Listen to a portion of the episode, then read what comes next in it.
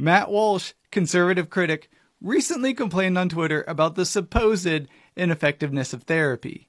He tweeted how therapists just don't want to give the simple answers because it's a bad business model. Please pause if you want to read the rest of this comedy masterpiece. But this inspired me to share my impression of Matt Walsh trying to be a therapist. Enjoy. Hi, it's nice to meet me. I'm Matt Walsh. What's wrong with you? Uh, yeah, I saw your Psychology Today profile. Is it true you can help me in only five minutes? Yes, that's all the time I need to fix you. Uh, okay. You take insurance, right? Of course, but only if they're owned by private equity. The government can't take away my right to choose your health care.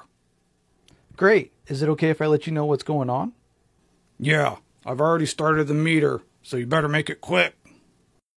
Oh, oh, okay. Um, I'm lonely. I don't know how to make friends. Everyone keeps making fun of me, and I don't know how to talk to females. Okay, okay, stop whining. I know what you need to do. You're gonna want to write this down. All right, great. What is it? Stop it! Um, I think it's a little bit more complicated than that. Just stop it. Stop looking like an idiot and make some friends. Okay, so I should just stop it. Stop being a weirdo. Now you still have a minute left. What else is wrong with you?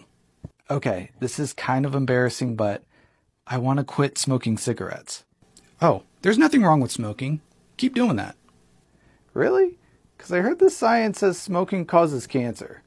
Listen, I don't believe in science, but if I did, it would be a fact that smoking is good for you. You know what? We're, we're done here.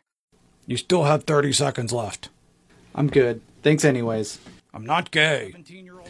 Uh, that's nice. Goodbye. Shortcast Club.